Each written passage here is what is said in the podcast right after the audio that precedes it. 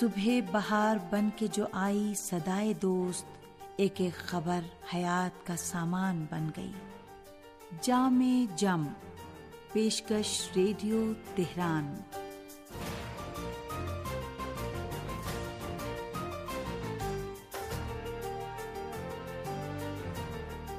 عزیز سامعین، محمد و علیہ محمد پر درود و سلام۔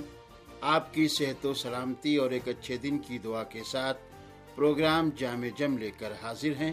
حسین اختر کا سلام قبول کیجیے۔ فرزند رسول حضرت امام جعفر صادق علیہ السلام فرماتے ہیں، بے گناہ پر تہمت لگانا عظیم پہاڑوں سے بھی زیادہ سنگین ہے۔ سنتے رہیے جامع جم۔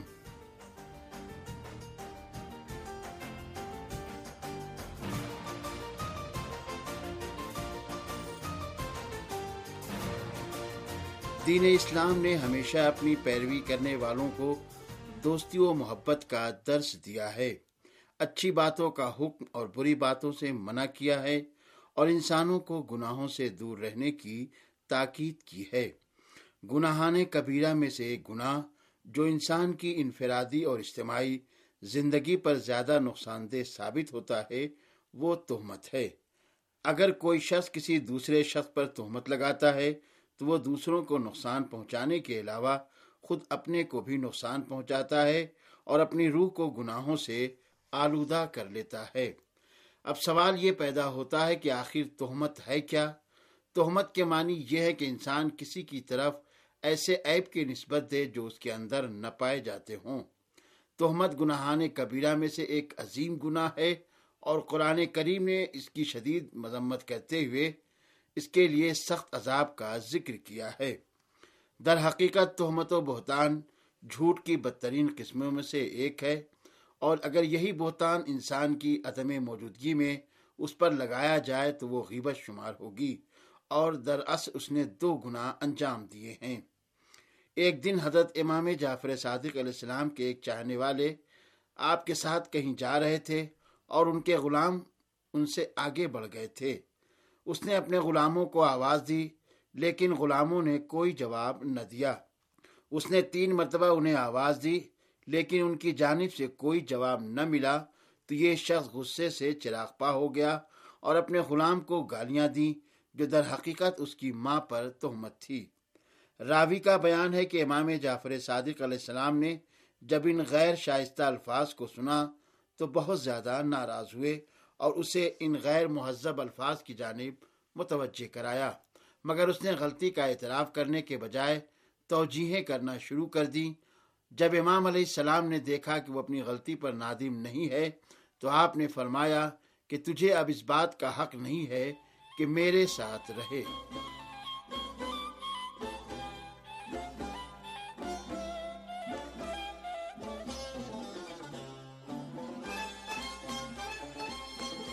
تہمت معاشرے کی سلامتی کو جلد یا بدیر نقصان پہنچاتی ہے اور سماجی انصاف کو ختم کر دیتی ہے۔ حق کو باطل اور باطل کو حق بنا کر پیش کرتی ہے۔ تہمت انسان کو بغیر کسی جرم کے مجرم بنا کر اس کی عزت و آبرو کو خاک میں ملا دیتی ہے۔ اگر معاشرے میں تہمت کا رواج عام ہو جائے اور عوام تہمت کو قبول کر کے اس پر یقین کر لیں، تو حق باطل کے لباس میں اور باطل حق کے لباس میں نظر آئے گا۔ وہ معاشرہ جس میں تہمت کا رواج عام ہوگا، اس میں حسن زن کو سوئے زن کی نگاہ سے دیکھا جائے گا اور لوگوں کا ایک دوسرے سے اعتماد اڑ جائے گا اور معاشرہ تباہی کے دہانے پر پہنچ جائے گا۔ یعنی پھر ہر شخص کے اندر یہ جرت پیدا ہو جائے گی کہ وہ جس کے خلاف جو بھی چاہے گا، زبان پر لائے گا اور اس پر جھوٹ، بہتان اور الزام لگا دے گا۔ لہذا انسان کو چاہیے کہ تہمت جیسی بدترین بیماریوں سے خود کو محفوظ رکھے اور دوسروں کو بھی ایسے گناہ انجام دینے سے منع کرے۔ ورنہ اگر یہ نفسیاتی بیماری معاشرے میں پھیل گئی تو رفتہ رفتہ پورا معاشرہ برباد ہو جائے گا، پھر نہ کوئی کسی پر اعتماد کرے گا اور نہ ہی بھروسہ۔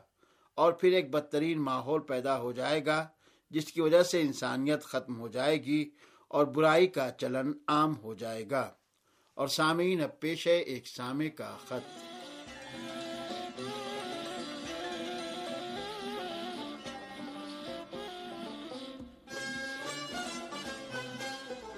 محترم محمد اکرم سیال، چاہ سیالہ ننکانہ صاحب، پنجاب، پاکستان سے دعا و سلام کے بعد لکھتے ہیں کہ آپ کے معلومات سے بھرپور اور اصلاح آموز پروگرام دلچسپی سے سنتا ہوں تو دل میں اسلامی طرز کی رمق پیدا ہوتی ہے۔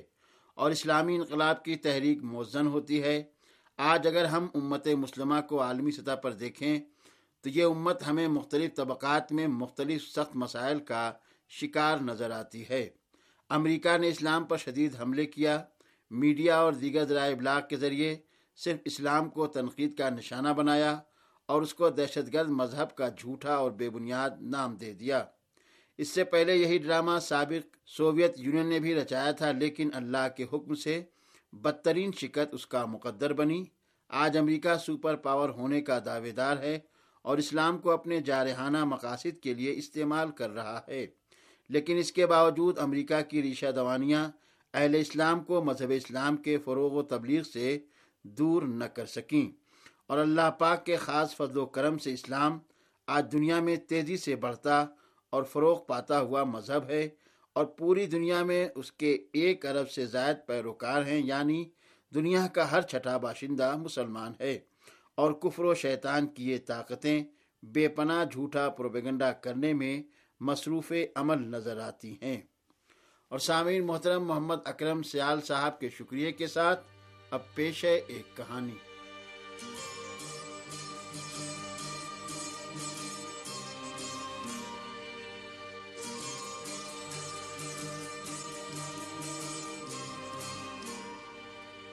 معروف عارف عبداللہ بن مبارک کے والد غلام تھے۔ اپنے مالک کے باغ میں کام کرتے تھے۔ ایک مرتبہ مالک باغ میں آیا اور کہا، میٹھا انار لائیے۔ مبارک ایک درخت سے انار توڑ لائے۔ مالک نے چکھا تو کھٹا نکلا۔ اس کی تیوری پر بل آ گئے اور اس نے کہا، میں نے میٹھا انار مانگا تھا اور تم کھٹا لائے ہو۔ مبارک جا کر دوسرے درخت سے انار لے آئے۔ مالک نے کھا کر دیکھا تو وہ بھی ایک کھٹا نکلا۔ غصہ ہوا اور کہنے لگا، میں نے تم سے میٹھا انار مانگا ہے اور تم جا کر کھٹا لے آئے ہو۔ مبارک گئے اور ایک تیسرے درخت سے انار لے کر آئے۔ اتفاقن وہ بھی کھٹا نکلا۔ مالک کو اور غصہ آیا اور تعجب بھی ہوا۔ پوچھا، تمہیں ابھی تک میٹھے کھٹے کی تمیز اور پہچان نہیں ہوئی؟ مبارک نے جواب میں کہا، میٹھے کھٹے کی پہچان کھا کر ہی ہو سکتی ہے، اور میں نے اس باغ کے کسی درخت سے کبھی کوئی انار نہیں کھایا۔ مالک نے پوچھا، کیوں؟ مبارک نے جواب دیا کہ، جناب، وہ اس لیے کہ آپ نے باغ کی رکھوالی کی ذمہ داری مجھے سونپی ہے۔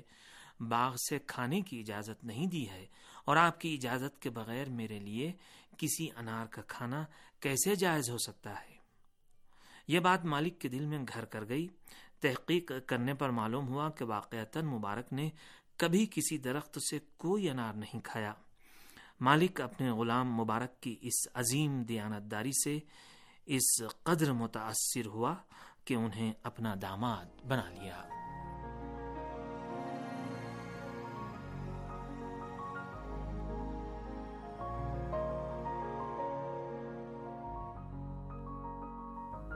سامعین، اسی کے ساتھ پروگرام جامع جم اپنے اختتام کو پہنچا۔ اجازت دیجیے خدا حافظ۔